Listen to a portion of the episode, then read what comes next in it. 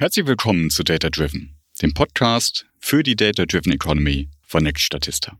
Ich bin Florian Holländer und ich habe das Vergnügen, euch ab heute durch die zweite Staffel von Data Driven zu führen. In dieser zweiten Staffel setzen wir einen thematischen Fokus und das werdet ihr gleich auch zum Start dieser ersten Folge mit unserem Gast Tobias Bohnhoff hören. Deswegen halte ich mich hier ganz kurz und sage nur so viel. Es geht um ein wichtiges, wichtiges Thema.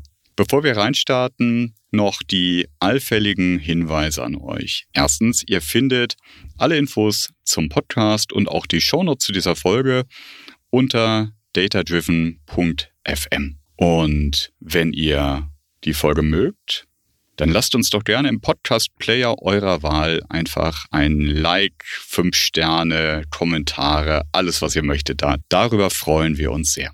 Und das war es schon als Vorrede. Jetzt ab in die Folge. Viel Spaß.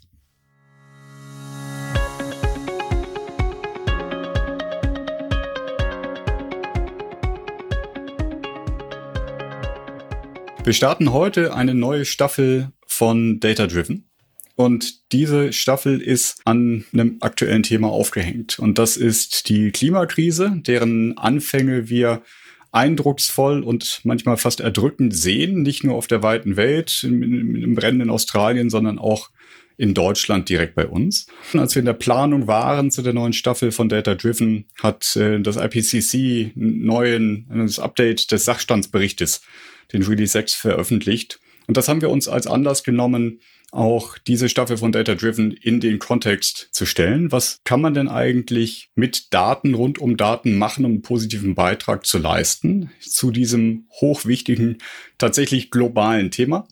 Und haben uns auf die Suche gemacht nach Menschen, die das schon tun und die dafür Beispiele und Inspiration sein können. Und einen dieser Menschen haben wir heute mit dabei, Tobias Bohnhoff. Tobias hat Geo studiert, Geologie in Hamburg, hat Innovationsmanagement studiert und hat dann ganz viel Innovation gebracht und das auch Full Disclosure. Als ein ehemaliger Kollege, hat äh, Market Analytics geleitet bei Statista und hat dann eine Firma gegründet namens Appanion zusammen mit Mirko Schädelbauer. 2018 war das und aus Appanion heraus entstanden ist ein Startup, das exakt auf dieses Suchraster fasst, das ich eben gerade beschrieben habe und das ist eine Firma, die heißt Ship Zero. Dazu werden wir Tobias gleich intensivst befragen natürlich. Und wenn er nicht gerade dabei ist, Appanion und Chip Zero großzuziehen, ist er noch beteiligt im KI-Bundesverband äh, und leitet da stellvertretend die Regionalgruppe Nord. Das klingt schon sehr deutsch alles. Und auch dazu werden wir hoffentlich gleich mehr erfahren. Tobias, herzlich willkommen. Hallo Florian, auch von meiner Seite herzlich willkommen. Ich freue mich, dass ich dabei bin. Erzähl doch mal kurz, wer du so bist und auch was Chip Zero denn ist und warum Appanion Chip Zero gründet.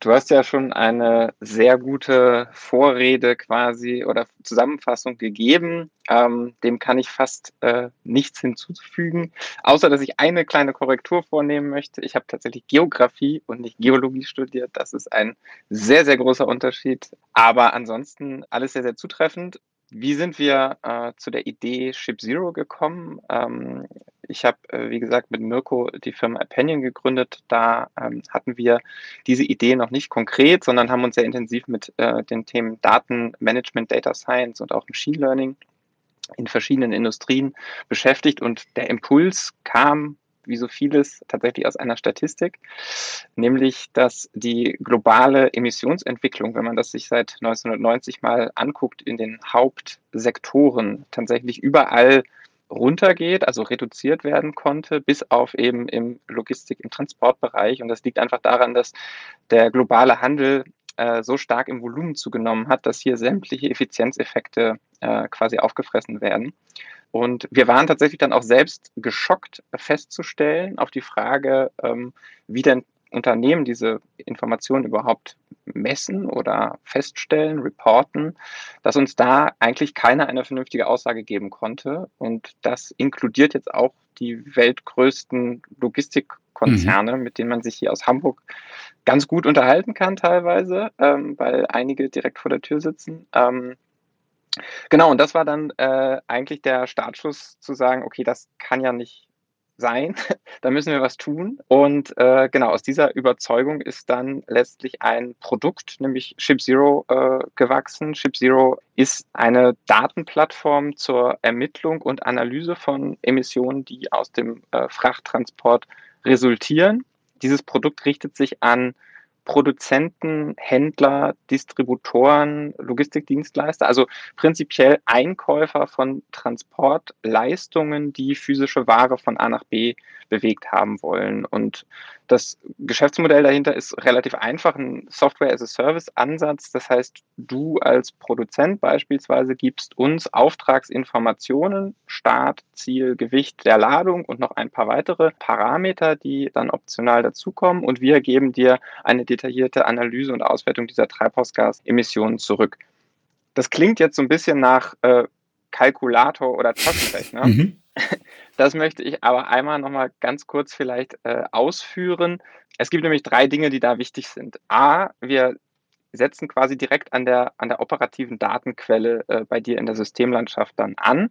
Das heißt, ähm, es braucht keine Vorverarbeitung, keine Kuratierung dieser Daten, sondern wir nehmen wirklich die Rohdaten und vervollständigen und qualitätssichern dann auch entsprechend Informationen, falls dort irgendwas fehlt oder nicht genau sein sollte.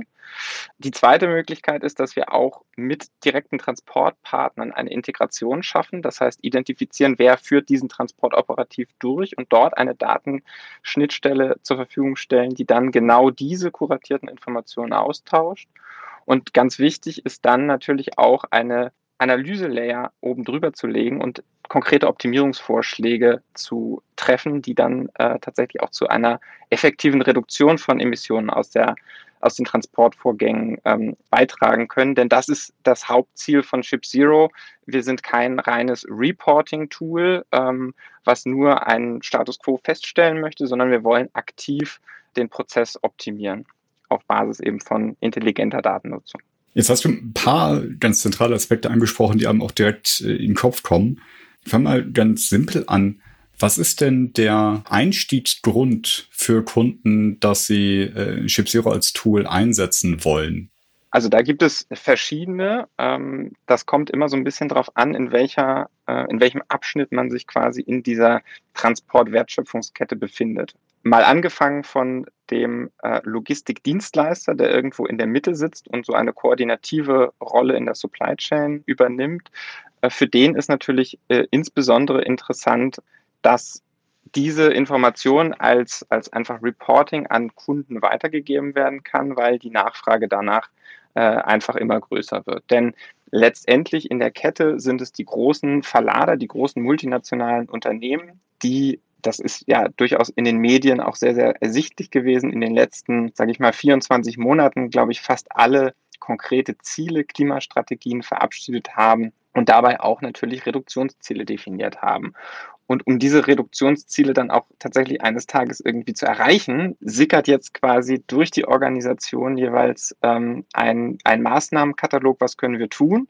Und im Transportbereich ist es eben besonders schwierig, weil hier gilt es nicht nur einfach den Energieträger zu wechseln, also Ökostrom einzukaufen, sondern ich muss mich mit externen Dienstleistern koordinieren und es gibt tatsächlich auch noch keine Silver Bullet aus der, aus der Technologiekiste, die tatsächlich den globalen Transport so einfach dekarbonisiert. Es gibt natürlich verschiedene Möglichkeiten, Elektrifizierung des Verkehrs, es gibt die Möglichkeit, grünen Wasserstoff einzusetzen und synthetische Kraftstoffe zu nutzen, aber nichts davon hat aktuell jedenfalls die Marktreife, als dass wir sofort einfach den, den Schalter umlegen können und sagen können, damit sind wir sofort ähm, emissionsneutral unterwegs. Du sagtest gerade, dass ihr nicht nur ein einfacher Kalkulator seid, sondern also ihr flanscht euch direkt ans System an, die für seinen Warenverkehr spezifischen Emissionen tracken möchte und linkt euch aber auch mit denen, wenn ich das jetzt richtig verstanden habe, äh, die quasi das, das Schiff oder den LKW oder das Flugzeug selber haben, so dass ihr also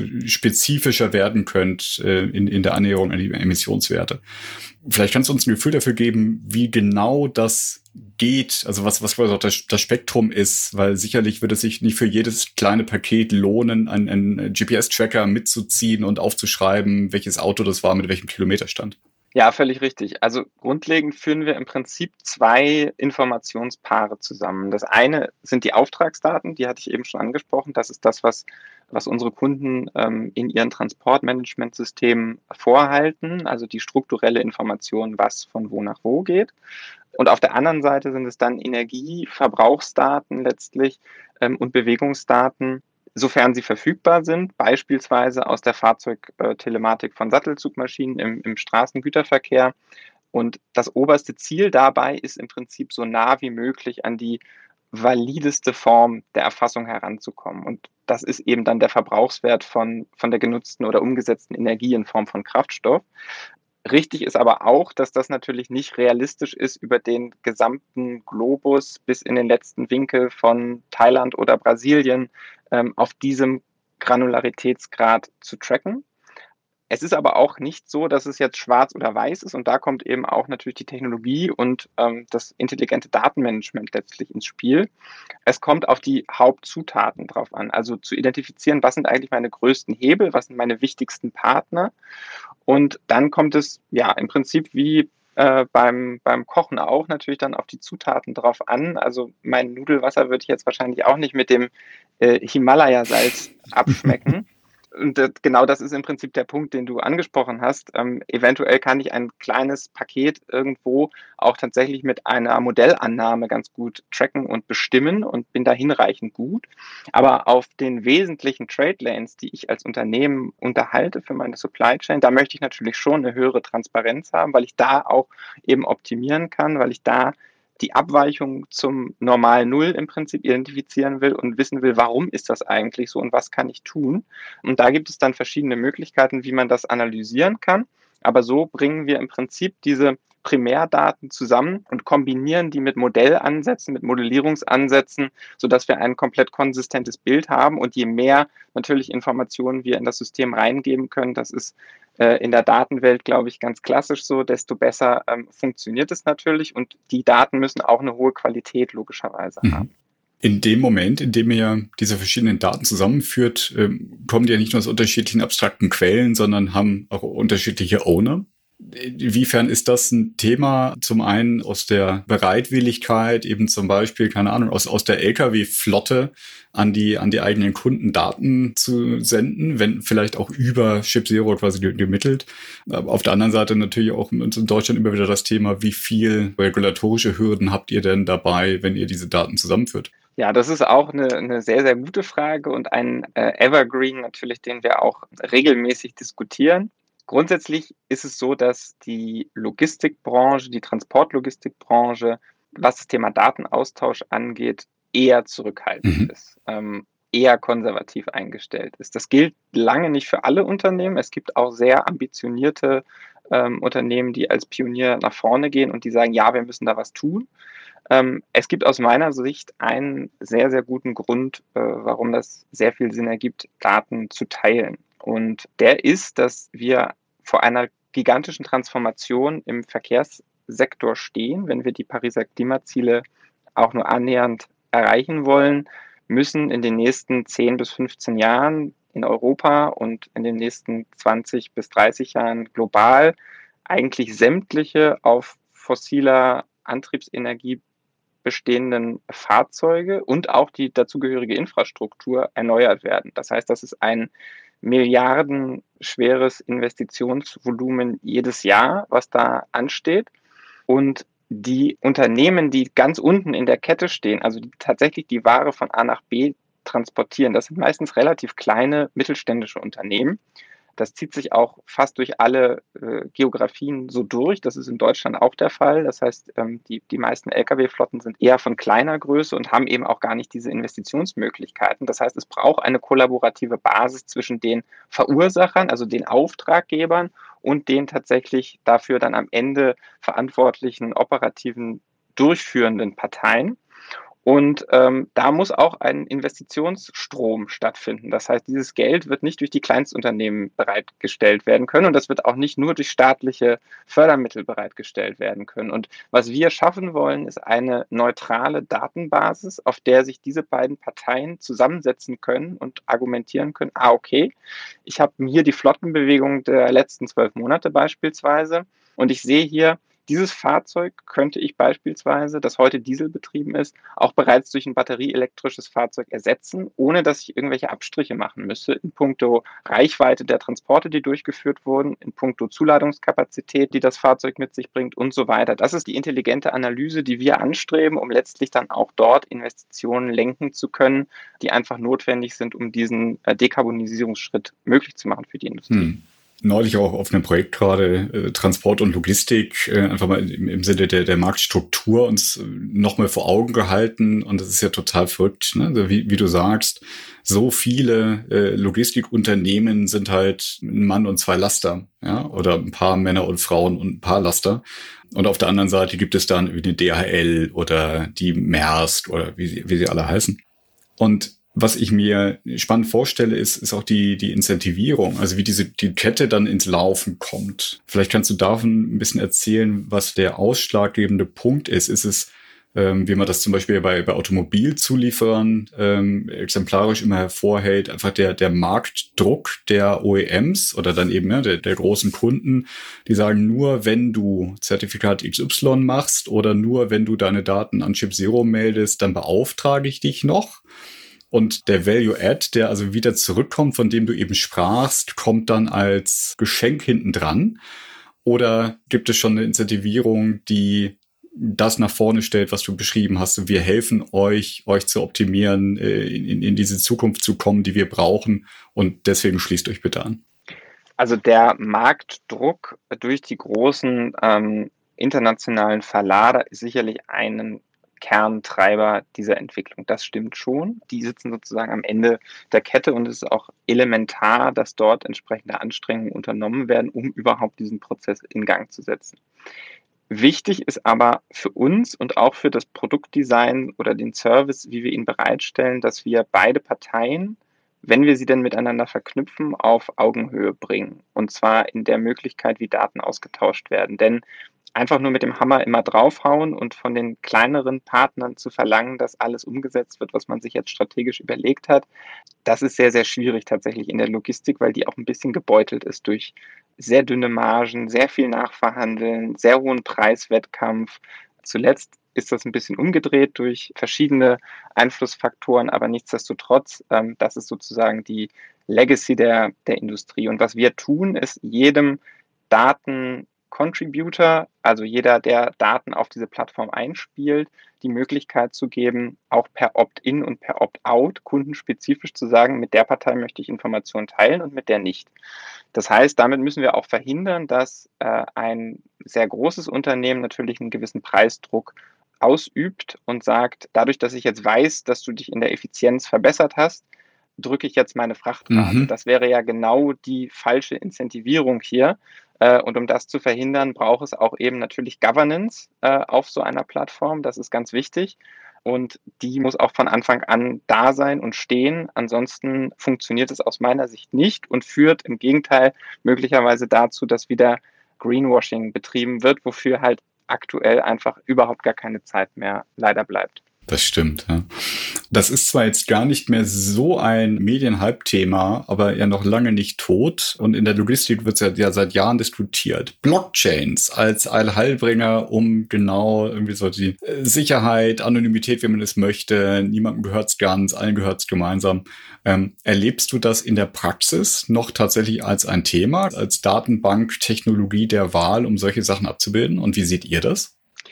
Also wir haben uns das Thema einfach aus Technologiebegeisterung auch sehr intensiv angeschaut, sind aber auch ganz klar praxisnah näher dann zu dem Ergebnis gekommen, dass ähm, zumindest für diesen Anwendungsfall die Blockchain keine wirkliche Rolle spielt. Und die Hauptgründe dafür sind einerseits, dass es wenn man sich den Logistikmarkt anguckt, dann muss man da immer sehr demütig werden, wie groß und was für eine krasse Skalierung das ganze System global einfach hat.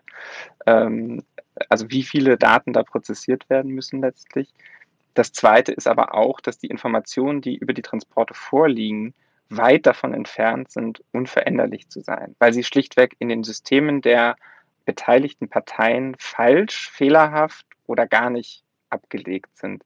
Das heißt, den Vorteil einer Blockchain, wo ich sage, alle Parteien können sehen, was ist und das, was ist, ist aber irgendwo validierbar oder richtig, diesen Zustand haben wir halt einfach noch gar nicht. Ähm, den mögen wir hoffentlich irgendwann erreichen und da arbeiten wir auch dran.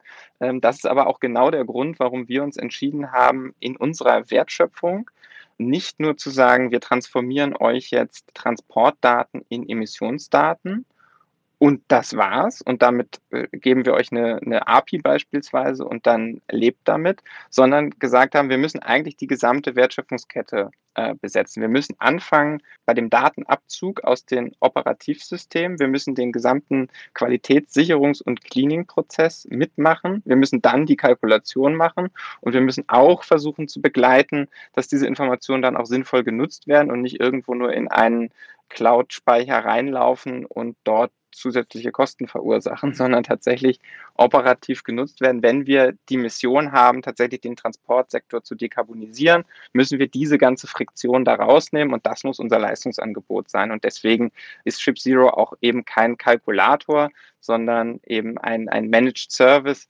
für dieses Thema Emissionsmanagement und, und Analyse. Hm. Jetzt ist ja eine Umrechnung von, äh, von gefahrener Strecke, keine Ahnung, Gewicht, Fahrzeugtyp etc. in, in Emissionen, die ausgestoßen werden, gar nicht so trivial. Zumindest stelle ich es mir nicht trivial vor. Wie geht ihr damit um und was, was hilft vielleicht auch? Gibt es etablierte Standards, Umrechenfaktoren, die irgendwie äh, durch Studien belegt sind etc. Wie viel Diskussion gibt es darum, ob jetzt der Laster vom Typ X mit folgendem Treibstoff auf Strecke Y in Höhe Z so und so viel Emissionen ausstößt? Ich glaube, darüber gibt es sehr viel Diskussion, jedenfalls in der Bubble, in der äh, ich mich bewege oder in der wir uns bewegen. Es gibt tatsächlich einen Standard, das ist das GLEC Framework, ähm, Global Logistics Emission Council. Äh, das ist entwickelt worden vom Smart Freight Center in Amsterdam, mit dem wir auch ähm, eng zusammenarbeiten. Dort sind tatsächlich, wie du sagst, Umrechnungsfaktoren definiert, die dann angewendet werden können, wenn man eben auch nicht besonders viel Informationen zur Verfügung hat. Die Komplexität entsteht dadurch, dass man in der Modellierung natürlich fast unendlich viele zusätzliche Variablen berücksichtigen kann, die dann einen Effekt auf die Kalkulation haben und es ganz unterschiedliche Transporttypen gibt. Also die einfache Strecke von A nach B mit einem vollgeladenen LKW ist sicherlich etwas einfacher zu berechnen als beispielsweise eine Distributionsfahrt im Sammelgut, wo ich dann 30 verschiedene Sendungen auf dem äh, LKW beispielsweise drauf habe. Oder eben auch multimodal gebrochene Transporte, die äh, ihren Vorlauf auf der Schiene haben, dann den Hauptlauf auf See und den Nachlauf wieder mit dem LKW. Das sind also deutlich komplexer zu berechnende äh, Transporte und da kann ich natürlich beliebig viele äh, Informationen dann auch berücksichtigen. Witzigerweise ist tatsächlich der Primärdatenansatz, also wenn ich die Energie direkt gemessen habe, ähm, wiederum etwas einfacher, weil da brauche ich dann tatsächlich nur diesen Wert und muss das dann möglicherweise in Kontext setzen mit dann dem, dem Frachtgewicht logischerweise, um eine Intensität beispielsweise auszurechnen. Aber das ist wiederum einfacher. Also die Komplexität liegt eigentlich in diesem Modellbereich. Und dort ist es natürlich die Herausforderung, jedes Unternehmen hat unterschiedliche Ausgangsvoraussetzungen was die Daten angeht, Verfügbarkeit, Umfang, Komplexität der Transportkette und so weiter. Und da einen harmonischen Leitfaden oder Guidelines rauszugeben, die all diese Eventualitäten berücksichtigen, ist auch in der Standardisierung ein sehr, sehr großes Problem. Der nächste Schritt, der dort gegangen wird, ist, dass eine ISO-Norm jetzt definiert wird, die wahrscheinlich im kommenden Jahr veröffentlicht wird, erstmalig, die genauer und präziser noch definieren soll, wie Emissionen entlang der Transportkette berechnet werden sollen und das dann auch tatsächlich eine zertifizierbare Grundlage darstellen wird für Unternehmen zu sagen, wir rechnen, wir erheben, messen nach diesem Standard. Und dieser Standard soll dann auch verschiedene Qualitätskriterien enthalten, die auch innerhalb der Berechnung nochmal differenzieren, gut, mittelgut und Basisansatz, mhm. der gewählt mhm. wurde. Das, das bringt was äh, im, im Sinne von weniger Diskussion und mehr einheitliches Verständnis darüber, wie, wie gemessen, gezählt, gewogen wird und macht dann wahrscheinlich den Raum erstmal auf für, wir glauben auch den Ergebnissen, die da rauskommen. Weil der Ist-Zustand ist ja das eine, aber was das Spannende ist, was ihr nachvollziehen wollt, wo sich entweder schon was tut oder wo was getan werden kann und dann auch Effekte zu messen. Könnt ihr das denn im laufenden Betrieb jetzt bei ShipZero an einzelnen Beispielen schon sehen? Also gibt es bei euch auf der Plattform schon Effekte, wo ihr sagt, oh, keine Ahnung, hat jemand äh, Batteriefahrzeuge jetzt eingestellt oder mehr Fahrräder statt Mofas äh, und, und wir sehen eine Verbesserung? Oder ist das noch vorauf? Tatsächlich ist das auch eine Triebfeder natürlich dann für Transportdienstleister zu sagen, wir wollen eigentlich gemessen werden. Wir wollen gar nicht, dass unsere Emissionen von anderen geschätzt werden oder mit Standardfaktoren umgerechnet werden, sondern wir investieren proaktiv in Biokraftstoffe, in die Verlagerung von Transporten immer stärker auf die Schiene oder eben auch tatsächlich in Elektrofahrzeuge, beispielsweise im Nahverkehr. Und für uns wäre das ja ein Malus, wenn jetzt jemand hergeht und sagt, wir legen aber für all unsere Transportemissionen immer diese Standardfaktoren an. Das heißt, diese dynamische Komponente, die wir da reinbringen, ist tatsächlich ein äh, Hauptaspekt auch, warum dann das Ganze notwendig ist. Und wenn man sich das auch auf der Verladerseite anguckt, gibt es auch sehr viele Initiativen, die sagen, wir operieren jetzt in einer Stadt, in einem Bereich auf verschiedenen äh, Strecken mit Elektrofahrzeugen oder mit Lang-LKWs oder ergreifen jedenfalls Maßnahmen, die dazu beitragen sollen, dass CO2-Emissionen ähm, reduziert werden. Und dann bedeutet das logischerweise auch, dass man ein Tracking-Tool dahinter braucht, ein Service, der das äh, abbildet. Also von daher, ja, das ist ein, äh, sogar eine Kernmotivation, warum man dazu übergehen sollte. Und äh, dementsprechend kann man das dann auch relativ schnell am Anfang natürlich äh, direkt feststellen, mhm. ja. Mhm. Du sagtest schon, ihr, ihr arbeitet da ja in, in Kooperation, ähm, nicht nur mit den Kollegen Amsterdam, auch, auch glaube ich, deine Rolle in diesem KI-Bundesverband hast du ja das Thema äh, Logistik dir geschnappt und hilfst dort eine Position zu beziehen. Was siehst du denn im inhaltlichen Umfeld, in dem ihr jetzt mit Chip Zero selber am Start seid? Was passiert da gerade Spannendes am Markt? Und wer treibt das am stärksten? Sind es wieder eben dann die großen Konzerne, die selber in ihren Sustainability Reports jetzt auch zeigen müssen, dass sie die Strategie umsetzen? Und wo vielleicht siehst du auch einen hilfreichen, vielleicht auch einen fehlenden Impact äh, aus Seiten der Regierung? Ja, spannende Frage. Also es gibt natürlich sehr viele Faktoren, die die Marktentwicklung so ein bisschen beeinflussen, auch in den letzten Monaten. Wenn man sich das anguckt, dann war, glaube ich, das Klimathema vor der Pandemie absolut dominierend, hatte dann so eine kleine äh, Atempause bekommen durch die gesamten Lockdowns und sehr viel Unsicherheit natürlich auch im Markt, ist aber zum Glück sehr schnell wieder zurück auf die Tagesordnung gekommen. Man muss dazu sagen, dass gerade der Logistiksektor auch durch andere Effekte natürlich noch extrem beeinflusst ist aktuell, also Kapazitätsengpässe, die Suez-Blockade in diesem Jahr. Das sind alles natürlich Effekte, die Logistikprozesse komplett auf den Kopf stellen und auch die entsprechenden Abteilungen und Verantwortlichen durcheinanderwirbeln. Was wir äh, sehen, ist, dass tatsächlich die in Aussichtstellung von neuen Regierungskoalitionen in der Vergangenheit einen sehr großen Einfluss darauf hatte, äh, auch den Mittelstand zu bewegen, weil es dann tatsächlich etwas war, was anfassbarer und lokaler in Anführungszeichen ist, als beispielsweise so globale Meldungen wie ähm, einfach Klimakatastrophen über die ganze Welt verteilt oder auch die Veröffentlichung des IPCC-Berichts, den ich im Übrigen auch nicht ganz so gut kommuniziert fand, also ich weiß nicht, ob du die Präsentation tatsächlich der, der Wissenschaftler gesehen hattest. Das hatte für mich so ein bisschen den Charme von einer Windows 98 Produktpräsentation. Da hätte ich mir eigentlich auch hofft, dass man ein zwar neutrales, aber doch professionelleres Kommunikationsteam da dran setzt, diese Komplexität, die dort erarbeitet wurde und diese Botschaften etwas stärker vorzubereiten. Und so wurde halt sehr viel der Medienlandschaft überlassen, die natürlich dann schnell dazu neigt, erstmal die, die Feuerwalze mit einer großen Überschrift zu versehen, was dann aber tatsächlich den möglicherweise mittelständischen Logistikgeschäftsführer nicht so sehr erreicht wie eine fundierte Analyse, was da jetzt möglicherweise für seine Branche in Zukunft passieren würde. Also das sind durchaus sehr unterschiedliche äh, Effekte dann auch auf die Gemengelage oder Stimmungslage, aber grundsätzlich muss man sagen, befinden wir uns natürlich in einem Marktsegment, was gerade im Entstehen ist. Also die Frage, wie können wir das überhaupt machen?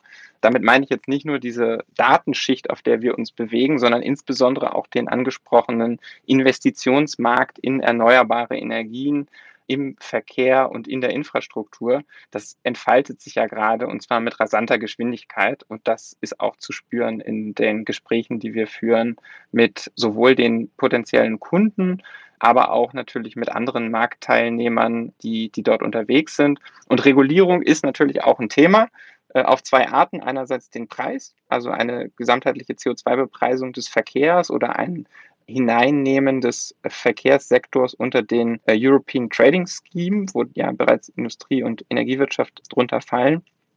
Das ist, äh, denke ich, ein, ein relevanter Punkt. Dazu vielleicht gesagt, äh, für die, die es nicht wissen, der, der Preis unterhalb dieses Trading Schemes hat sich allein am Anfang des Jahres verdoppelt von 25 Euro auf jetzt über 50 Euro.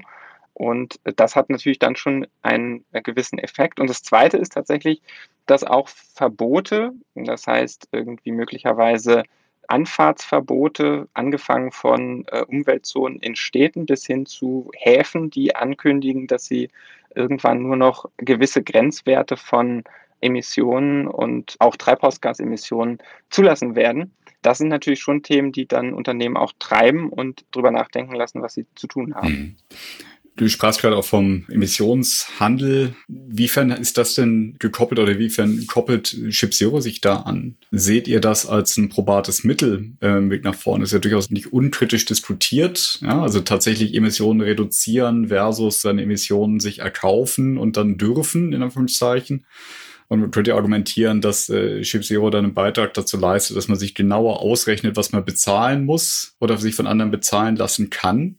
Ist das ein Thema für euch? Genau, also man muss vielleicht differenzieren zwischen dem Emissionshandel, der regulatorisch erlassen ist, und der Möglichkeit natürlich Kompensationen zu betreiben. Äh, das sind zwei verschiedene Dinge. Im konkreten regulatorischen wird in der Regel direkt auf den Energieeinkauf entsprechend bemessen. Das heißt, da spielen wir als, als Service jetzt keine Rolle, wollen das auch gar nicht, sondern gucken eher auf die Auswirkungen. Und tatsächlich äh, richtig ist, dass sozusagen diese Bugwelle diese potenzielle Bugwelle der Einpreisung dieser Emissionen für uns natürlich eine spannende Kennzahl ist, zu sagen, wir kennen deine Emissionsleistung im Transport heute und wenn das bepreist wäre und wenn dieser Preisanstieg wie folgt sich entwickelt, dann sind das jährliche Kosten, die du als Unternehmen tragen musst. Das ist tatsächlich eine sehr spannende Kennzahl, die wir auch ausweisen.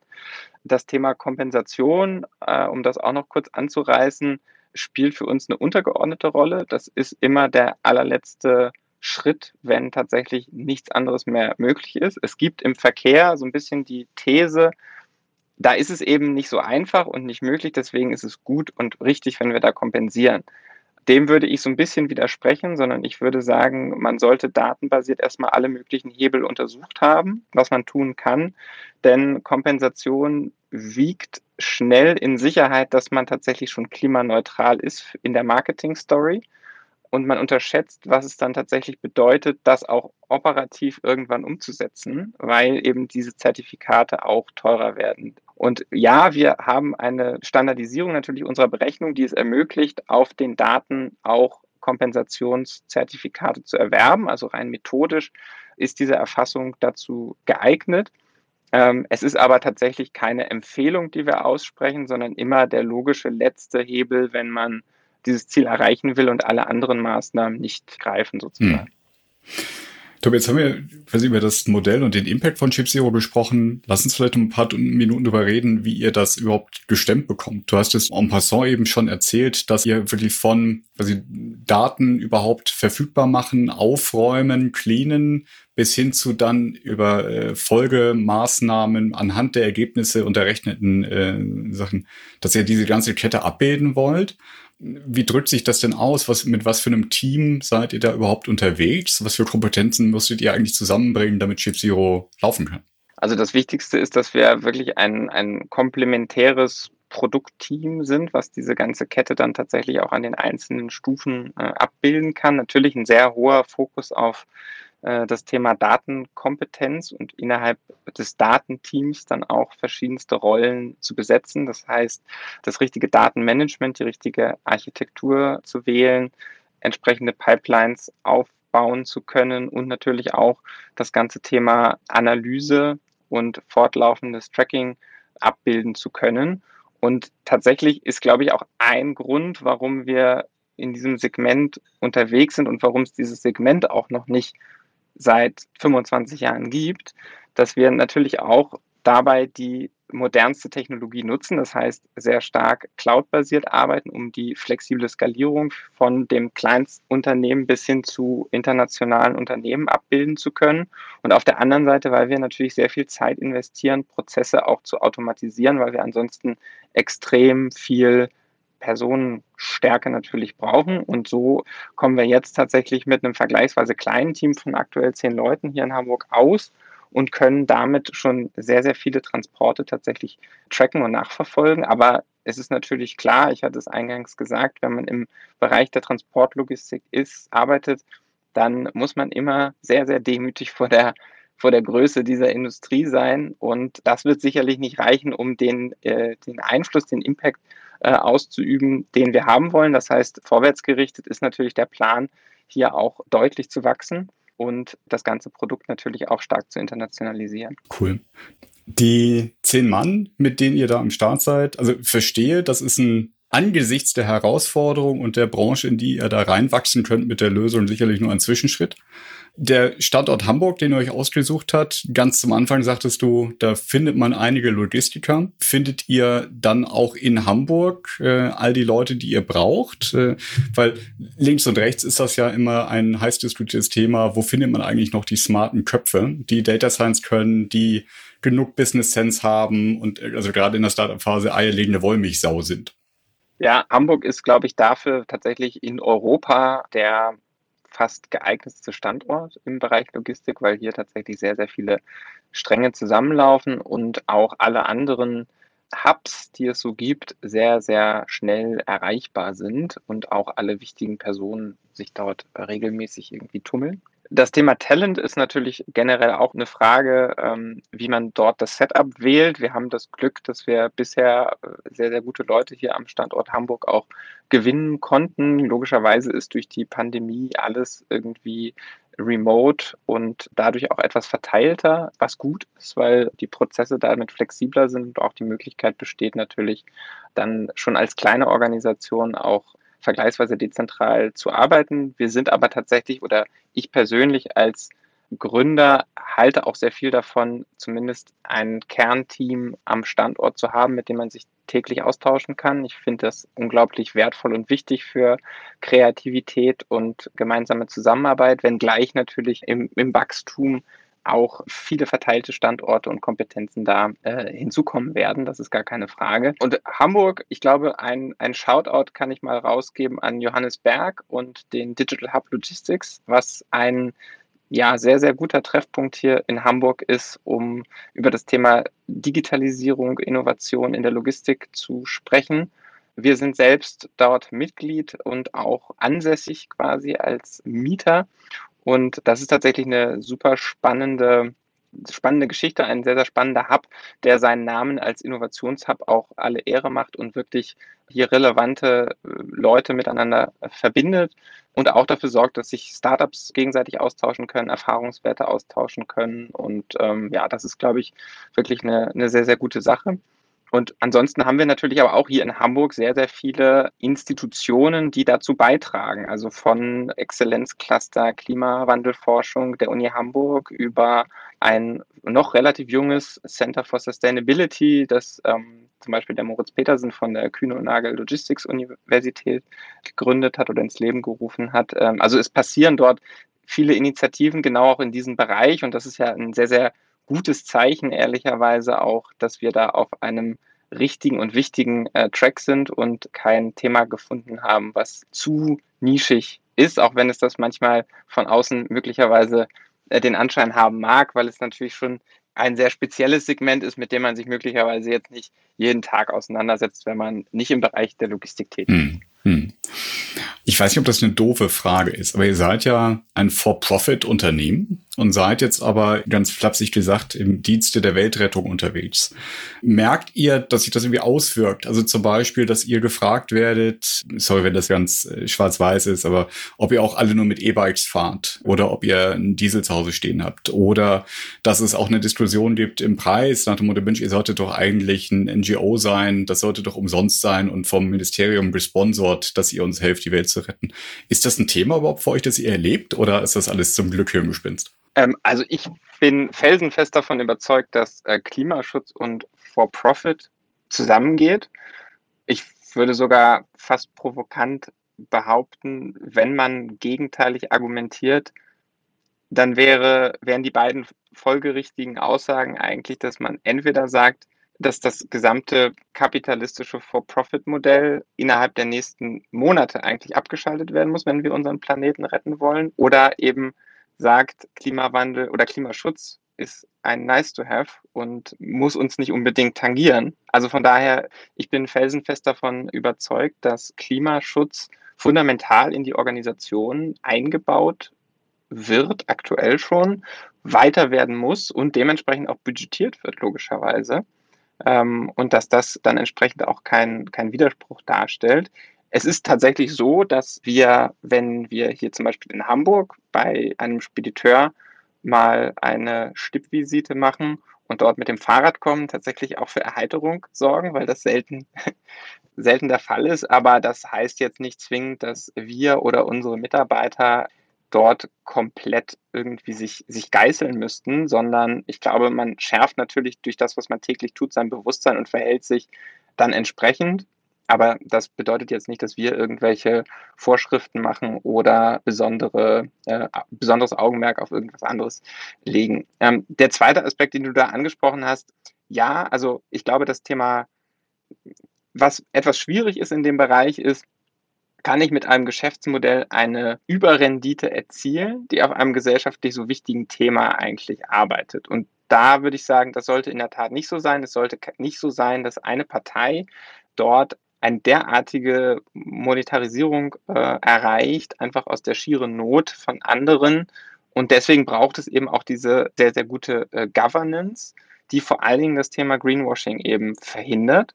Und ich glaube, wenn das gegeben ist, dann sind auch diese Überrenditen nicht zwingend äh, möglich überhaupt, sondern dann ist das eine Plattform, auf der tatsächlich kollaboriert werden muss und die auch von der Organisationsstruktur möglicherweise ähm, natürlich neuen und zukunftsgerichteten Ansprüchen gerecht werden muss und nicht unbedingt dann nur noch in das alte Bild von Hyperscalern, die möglichst maximalen Profit als Ziel haben, sondern das ein gewichtetes Zielsetzung aus, wir wollen diese Skalierung, weil wir glauben, dass sie absolut notwendig ist, um der Industrie und damit letztlich auch der Welt zu helfen. Wir müssen aber auch sicherstellen, dass das von allen Seiten akzeptiert wird und dementsprechend uns auch gewisse Governance-Regeln auferlegen, die sagen, dass das eben nicht die einzige Zielfunktion sein darf. Also vielen Dank auch für den ehrlichen Einblick. Ich glaube, es ist ein ganz zentrales Thema. Ich finde das auch eine wichtige Message, äh, wenn es darum geht, wie kriegen wir denn noch mehr von solchen Chip Zeros, äh, die es auf der Welt sicherlich braucht, äh, in Gang. Und, und dass das eben auch auf einer Mechanik fußen muss, die in sich also logisch ist und, und zum Anspruch passt. Das finde ich schon auch, auch zentral. Tobias, zum Schluss, wenn du magst, erzähl uns doch noch kurz, wo geht denn die Reise hin für Chip Zero? Was habt ihr vor? Ja, also ich hatte es ja schon ein bisschen angesprochen. Natürlich, wir wollen, wir wollen weiter wachsen. Wir wollen natürlich auch unser Produkt immer weiter ausbauen, verbessern. Wir haben auch das Glück, dass wir schon heute mit Kunden zusammenarbeiten, die unglaublich involviert, engagiert sind und begeistert dabei sind, was, was möglich ist und äh, was man tun kann. Aber letztlich geht es natürlich daran, tatsächlich Optimierungsmöglichkeiten weiter auszufeilen und letztlich natürlich dann auch einen Track Record da aufzubauen, zu sagen, das ist hier sehr äh, ja, fundiertes Material, was wir liefern können, unseren Beitrag sozusagen noch messbarer auszugestalten. Wir sind aktuell in der Phase, wo es erstmal darum geht, Transparenz für die Industrie zu schaffen. Das ist der erste Schritt, den wir nehmen müssen. Der zweite Schritt ist dann tatsächlich den Impact äh, aufzubauen, nämlich ganz konkret zu quantifizieren, was kann man mit Chip Zero an Emissionen sparen, was ist möglich für die verschiedensten Geschäftsmodelle. Das wird keine pauschale Zahl dann sein, aber zumindest natürlich eine, eine Indikation. Ähm, das ist sicherlich relativ konkret so auf der Produktentwicklungsseite das Ziel. Und ansonsten, ja, die Reise geht weiter und ich wäre unglaublich froh, wenn wir sagen wir, in, in 20, 25 oder 29 Jahren dann spätestens sagen könnten, wir schließen hier zufrieden die Tür ab, weil wir unser Ziel erreicht haben und weil der globale Frachttransport klimaneutral ist. Das werden wir dann nicht alleine geschafft haben, aber wenn wir dazu auch nur einen kleinen Teil beitragen konnten, dann hat sich, glaube ich, diese Reise gelohnt. Und das ist auf jeden Fall für mich Motivation, jeden Tag aufs Neue hier energetisch anzutreten. Und ich glaube, da spreche ich nicht nur für mich, sondern auch für unser gesamtes Team. Mega. Tobias, ein schöneres Schlusswort hätte ich mir für das Gespräch gar nicht wünschen können wollen aber natürlich trotzdem die Chance geben, wenn Zuhörer jetzt äh, Feuer und Flamme für Chip Zero geworden sind, äh, dass sie euch finden. Wir werden es in den Shownotes hinterlegen. Wo kann man denn mehr über dich, über euch, über Chip Zero herausfinden? Also genau, über Chip Zero kann man am besten auf www.chipzero.com herausfinden. Mich persönlich erreicht man, glaube ich, am besten über LinkedIn.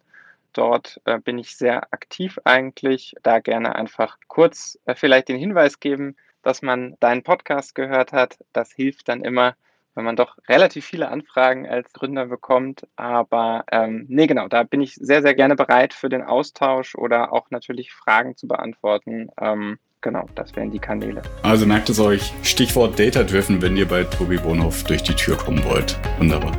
Ich sage ganz herzlichen Dank für das Gespräch, Tobias. Bis bald. Ich danke dir, Florian. Ciao. Ciao.